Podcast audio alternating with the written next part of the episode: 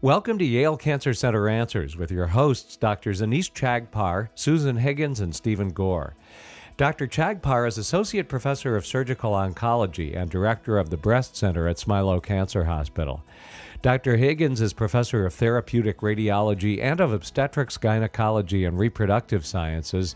And Dr. Gore is Director of Hematological Malignancies at Smilow and an expert on myelodysplastic syndromes. Yale Cancer Center Answers features weekly conversations about the research, diagnosis, and treatment of cancer. And if you'd like to join in, you can email your questions and comments to canceranswers at yale.edu, or you can leave a voicemail message at 888 234 4YCC. This week, it's a conversation about head and neck pathology with Dr. Manju Prasad. Dr. Prasad is professor of pathology at Yale School of Medicine, and here's Dr. Steven Gore. So, um, pathology, I tend to think of the old TV show Quincy, uh, which I guess would be considered forensic pathology. He used to solve a lot of crimes for those in our audience who probably are too young to remember. Um, but pathology is a lot more than than who done it, of course. Is that right? Sure. Um, in the good old days that you mentioned, uh, there was a colloquial term, doctor of death, used yes. for pathology, but that's really, really an outdated impression of or description of pathologist. We still have forensic pathology that that investigate the um, criminal nature of death. But pathology has much more evolved into diagnostic pathology and diagnostic surgical pathology. For example, there is absolutely no cancer that can be treated unless there is a solid diagnosis, and that comes from pathology. Right. So I think that um, many of our listeners may be surprised to learn that um, that among pathologists there are so many regional specialties or organ specialties. I think people are used to there being surgeons and gynecologists and internal medicine doctors and subspecialists within all those fields. Yeah. But uh, I guess it's true in pathology as well. Is that right? More and more so now, especially in academic pathology, we are realizing that knowledge has exploded so much that it's rather than to be a jack of all trades, we would like to be masters of one. And so pathology has now um, gotten um, uh, developed several different subspecialties like pulmonary pathology and breast pathology and gynecologic pathology. My area is head and neck and endocrine pathology. So it's simply to accommodate the explosion of knowledge and to bring the benefits of those discoveries and research to our patients in those areas. And was that true earlier in your in your career during your training? Was were pathologists already sort of focusing on certain areas? I, I guess I can think back to when I was training, which is probably longer ago than you. Certainly, in my field of, of blood malignancies, there were always hematopathologists in the places that I trained. Yeah, there were always hematopathologists because blood is not a solid organ, it's a fluid. Um, at the same time, there were also neuropathologists because the brain was so complex. And at some point, derm pathologists, dermatopathology yeah. developed too because the skin is a huge, huge organ from head to toe. Especially for those of us who are chubbier in our BMIs. Right. right. so they have more skin than others. And then slowly, everything else used to be called general pathology. Right. Like I remember doing gynecology looking at uteruses as well as kidneys, as well as lungs, and then head and neck. But then our our challenges were easy. We had to determine is it benign or malignant, and once we call it cancer, was it invasive or non invasive? And then the oncologist who had very limited choices in of those course. days, and the radiation oncologist who just radiated everything that was malignant. So patients had fewer choices, and pathologists also had fewer diagnostic areas. But now the explosion of science and both in treatment of cancers and in the nature of cancers, and our own knowledge has exploded so much that we really need to know one field and know it really, really well. Hmm.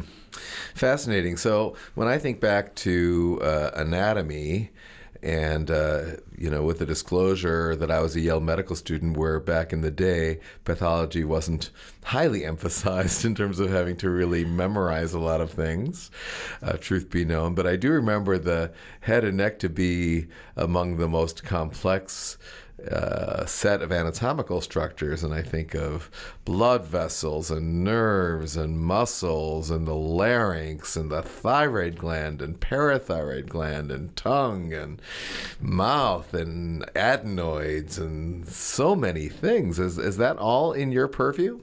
It is all in my purview, and thank you for elaborating the long list of. I'm organs. sure it wasn't exhaustive.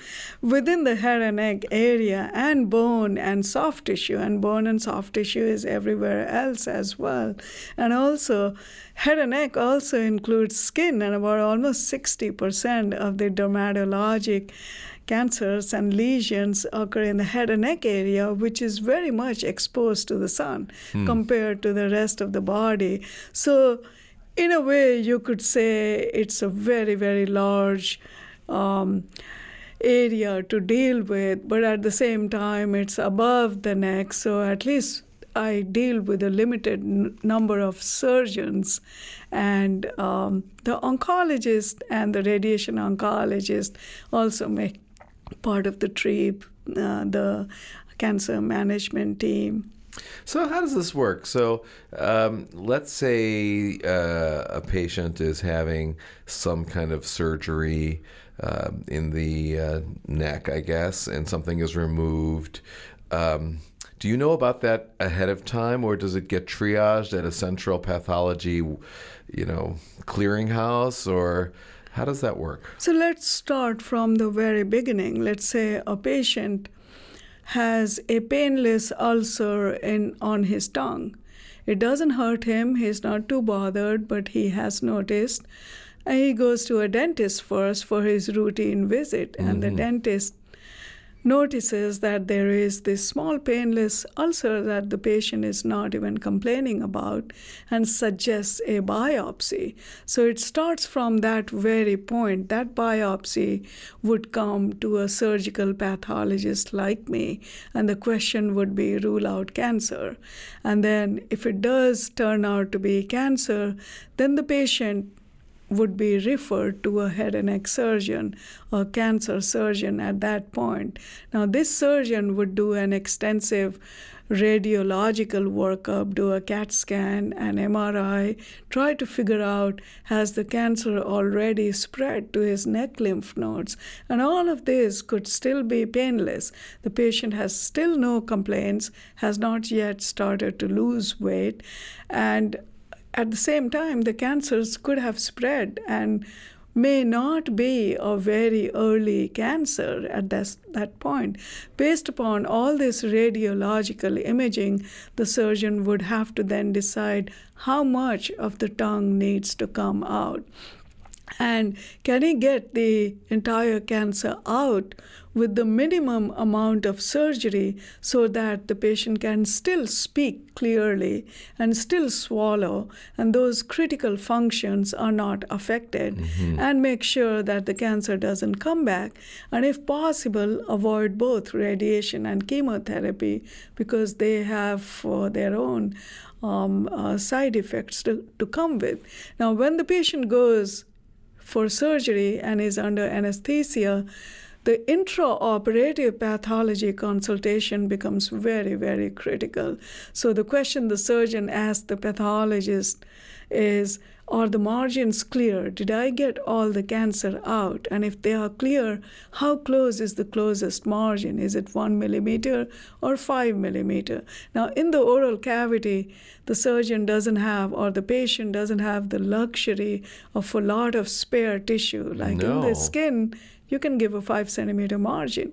In the oral cavity, it's a couple millimeters. Mm. But if those margins are negative, and the pathologist has to decide very quickly what we call frozen sections within 10 to 20 minutes or 30 minutes how far every margin is. So wait a minute. So the patient is still under anesthesia, and very much so. And you get this piece of frozen tissue, and you've got 10 or 20 minutes while that person's still anesthetized to come up with this really critical answer? Absolutely. That seems very stressful. It, it is. And actually, our frozen section laboratory, the biggest users are the head and neck surgeons because these margins are so critical for them. They would like to get it all out during the first surgery and not be told a week later that three of the margins were positive mm. and have to take the patient back to the OR to get more margins. So that's a very, very critical involvement of the pathologist. And then when the final specimen comes, we would re examine it after fixing it in formalin, embedding the slices. And the slices are three millimeter each, like as thin as, as uh, um, as you can imagine, and those would be then embedded in um, liquid paraffin and then cut at five microns and then uh, examine under the microscope. And then an entire synoptic summary is generated of the patient's cancer, how large is, how deep is it invading? Is it beyond the surface of the tongue into the muscle of the tongue? Is it infiltrating the blood vessels? Is it wrapping itself around the nerves mm. and spreading further? All of this cannot be visualized during gross examination when in the patient's mouth or when we are uh, looking at the tissue grossly. So this has to come from the microscope. And some biomarkers predict the cancer's response to radiation. So then we would apply those biomarkers and prepare a final report. This is guiding not only the surgeon's hand during surgery, but also the radiation and the medical oncologist, and guiding the therapy for the patient, mm. as well as predicting how well will the patient respond to those therapies. Mm. How often uh, does it happen that you've given clearance during the surgery that it seems like there are clean margins, but then when you review the final pathology, it turns out that that they need further surgery. Does that happen very frequently? It does happen because the frozen section is a preliminary diagnosis, mm. and there are national guidelines to revising those diagnoses and those preliminary diagnoses because the technique used is rapidly freezing the tissue in liquid nitrogen and then cutting it very rapidly. And these sections are not five micron, they are twice the thickness. So there is room for error in uh, in the interest of speed and helping the surgeon intraoperatively. Mm-hmm. So um, the error rate is nationally dictated and is less than 5%. In our setting, it's less than, we like to keep it less than 2%. Less than 2%? Yeah. yeah that's pretty good. It is, and it's still devastating when um, uh, the permanent sections disagree with the frozen, requiring the surgeon to go back, or requiring the radiation oncologist to give targeted radiation to a specific area. Hmm. Well, this is really uh, a fascinating area, and I, certainly personally am learning a lot about the actual mechanics of pathology. So let's pick this up uh, after our break. But right now, we're going to take a short break for a medical minute. Please stay tuned to learn more information about head and neck pathology with Dr. Manju Prasad. The American Cancer Society estimates that over 1,500 people will be diagnosed with colorectal cancer in Connecticut alone this year. When detected early, colorectal cancer is easily treated and highly curable and as a result, it's recommended that men and women over the age of 50 have regular colonoscopies to screen for the disease. Clinical trials are currently underway at federally designated comprehensive cancer centers, such as the one at Yale and at Smilow Cancer Hospital, to test innovative new treatments for colorectal cancer. Tumor gene analysis has helped improve the management of the disease by identifying the patients most likely to benefit from chemotherapy and newer targeted agents, resulting in a more patient specific treatment. This has been a Medical Minute brought to you as a public service by Yale Cancer Center and Smilow Cancer Hospital at Yale New Haven. More information is available at yalecancercenter.org. You're listening to WNPR, Connecticut's public media source for news and ideas. Welcome back to Yale Cancer Center Answers. This is Dr. Steven Gore, and we've been talking tonight, we, meaning I, have been talking tonight with our guest, uh, Dr. Manju Prasad, about pathology and cancer in her special, special area of the head and neck. Manju, before the break, uh, you were telling me about how. Um, uh, how critical, critically important your role is in the intraoperative evaluation of the pathology specimens. And I'm wondering, um, are you uh, in some ways made aware ahead of time of what kind of surgery uh, the the pathologist, the um, surgeon is anticipating in terms of what kind of questions she's going to have about the lymph nodes or anything, or is this just you get the tissue and you figure out what to do? It works both ways depending upon what the nature of surgery is. Uh, typically, we'll have a tumor board where the surgeon, in a multidisciplinary conference, will present the patient, then the radiologist will present all the imaging. Before they've had surgery? Before they have had surgery, so we know what the extent is. The pathologist is sitting there and trying to understand how far spread the tumor is. The surgeon then um, um, discusses what he's planning to do. There's also oncologist, radiation, and um, medical oncologist. And then when the patient comes to the OR, the head and neck pathologist who has been at these tumor boards kind of knows how bad or how how extensive this tumor is. The surgeons also momentarily would scrub out and come to uh, walk over to pathology, and this whole suite is right adjacent to OR. Oh.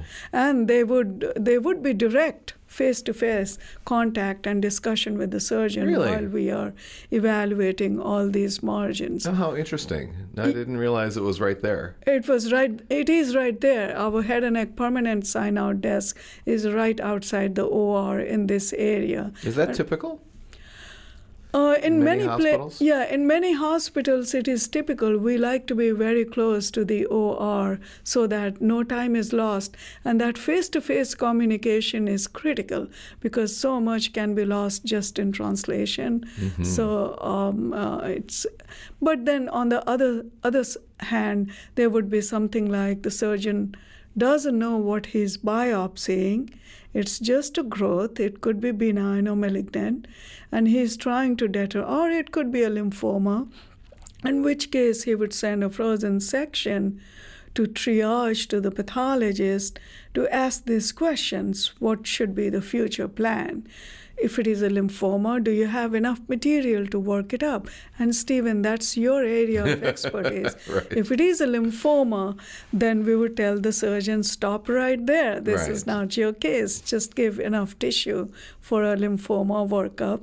And it, the medical oncologist will take over. So, so those they needn't have discussed it at the tumor board. Mm-hmm. Now, you mentioned um, these patients coming, uh, for example, with a uh, uh, asymptomatic or painless uh, ulcer.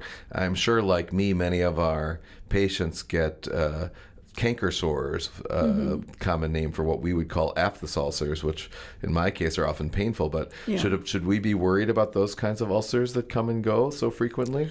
Not really. Um, I get aphthous ulcers all the time, especially when I was a kid too. They, the the magic word is they go they go on their own whether you treat them or not. Right. So these painless ulcers are somewhat different. Different. They kind of keep on growing even though they are painless and they are not going away. So anything that sort of resolves and does, you know, Yeah. goes away, we don't have to worry about too much. Yeah, the body has this fantastic ability to heal itself, and if it doesn't do so, that's when you start worrying. Also, there are patients, some high risk patients, who should worry more when they have a non healing ulcer. Who are those patients? Well, the head and neck cancers are very closely uh, linked to both smoking and alcohol, and also the chewing of tobacco. And in certain cultures, they would chew tobacco and keep that uh, quid in yes, their. that's the Maryland culture from where I come. Is that right? Well, It's pretty can- common in the eastern shore of Maryland, the rural parts of Maryland for Right, sure. and I come from India, and betel nut chewing Betel and nuts, yes. chewing. My grandmother always had a quid in her mouth. Wow. Like, she would go to sleep with a quid in her mouth, but she was very lucky. She lived till 82, and all she had was leukoplakias, white patches, and never got cancer. Yeah. So those are definitely predisposing factors to head and neck cancer. And actually, more lately, in the last 10 years, it's um, the knowledge has exploded in terms of virus-related head and neck cancers. So nearly 20% of all of the world's cancers are are, are associated with viruses. And Really? in the head and neck, in Asia, we always knew that Epstein Barr virus was a common ca- cause of cancers in the young. That's the virus that causes mononucleosis, right? True, that too. And uh, also in immunosuppressed individuals, it can cause some uh, hematological malignancies. Right. But lately, in the last two decades, one to two decades, human papilloma virus has come up as a major cause of tonsillar cancers in um, middle aged uh, Caucasian male population in the developed world. Not the developing world, but in the developed So countries. isn't papillomavirus like a warts virus? Right. Papillomavirus is a huge family of like more than 165 genotypes are there. Out of that, only the genotype HPV 16 is the one linked to tonsillar cancers, and there is a small number of other high risk genotypes.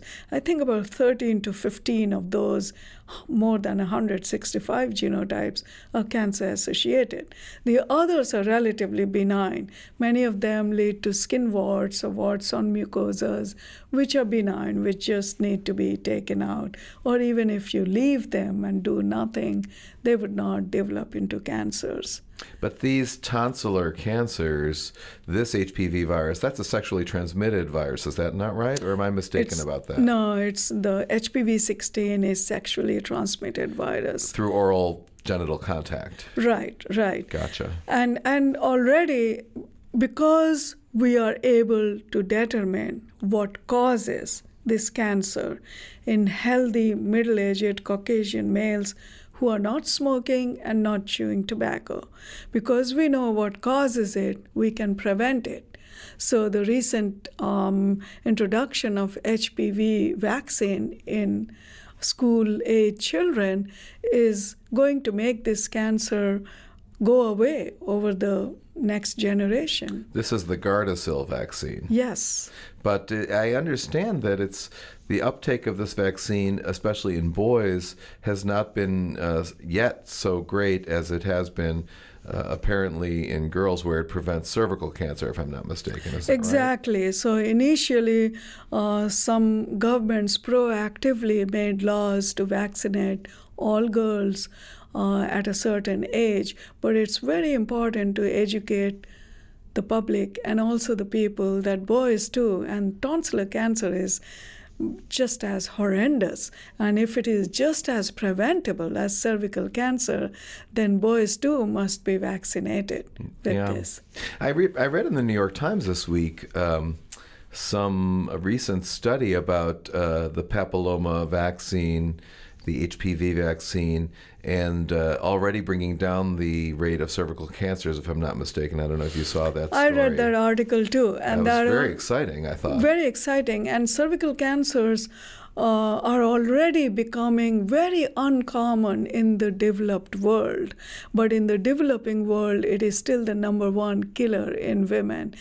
In the developed world of Western society, the tonsillar cancer, which is HPV related, that is preventable. So, so it makes complete sense to prevent it early on and make this an extinct disease. You know, I, I think that in our society, which still has its puritanical roots, unfortunately, Oh, well, I think it's unfortunately. Um, I think that uh, parents of pre adolescent boys a uh, have a difficult time thinking about vaccinating for something that's clearly sexually related. And then there's also this feeling, I think, in a sexist society that boys are going to be sexual in a way that they don't really worry so much about in the same way that we worry about girls' sexuality. So I wonder if some of these factors uh, play a role in people's resistance to vaccinating their young boys. I don't know. I think they do, and it is really unfortunate. Yeah, I agree. Um, you were telling us about biomarkers, uh, at least you mentioned it, and I'm wondering if you could tell us a little bit more about how biomarkers play in your uh, area of head and neck and endocrine cancers. Sure. So, uh, continuing on the theme of this, these tonsillar cancers in middle-aged men who are non-smokers who have who who also never chewed tobacco. Hmm. So it was a huge mystery as to why someone who has good habits still has these cancers. So it turns out that a certain marker, a protein called P16, in these cancers, this protein is seen in almost 100% of the cancer cells, greater than 90%, greater than 80%.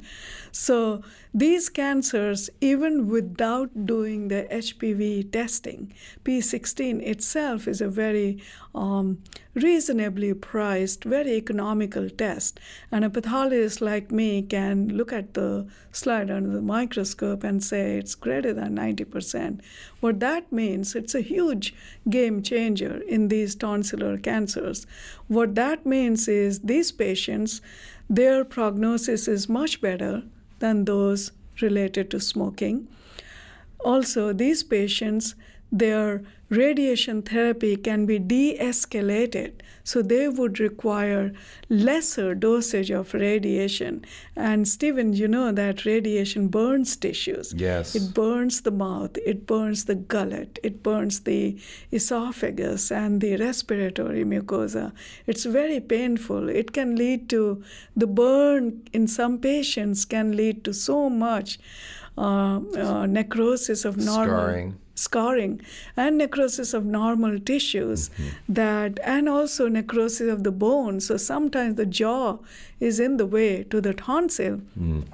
And the jaw, which is completely healthy, can undergo necrosis, and that is a known complication. Although rare, it's a known complication. So, reducing the dosage of radiation and spending fewer time, fewer number of weeks giving the patient radiation is a huge deal and a huge cost uh, cutting measure for the patient. So, I think that is one biomarker which has come up in the last uh, 10 years or so that is altering therapy. Hmm. Also, these patients do not need chemotherapy. Really? So, with, with this kind of profile and, and this kind of P16 uh, um, overexpression, they would do well without chemotherapy. In contrast, uh, tonsillar cancer related to smoking, those are P16 negative, but they are P53 positive. These cancers are going to behave poorly. Very badly. They need very badly, they need more radiation, and they need additional chemotherapy. Mm-hmm. So it's important to spend the dollars on the right patient and uh, not uh, escalate therapy in a patient who is going to do well with lesser therapy and hopefully fewer complications. Dr. Manju Prasad is professor of pathology at Yale School of Medicine. We invite you to share your questions and comments. You can send them to canceranswers at yale.edu or you can leave a voicemail message at 888 234 4YCC. And as an additional resource, archived programs are available in both audio and written form at yalecancercenter.org. We'd like to thank the Yale Cancer Center for providing production support for this program, and we'd also like to thank Renee Gaudette, Emily Fenton, and the staff of the Yale Broadcast and Media Center. I'm Bruce Barber, hoping you'll join us again next Sunday evening at 6 for another edition of Yale Cancer Center Answers here on WNPR, Connecticut's public media source for news and ideas.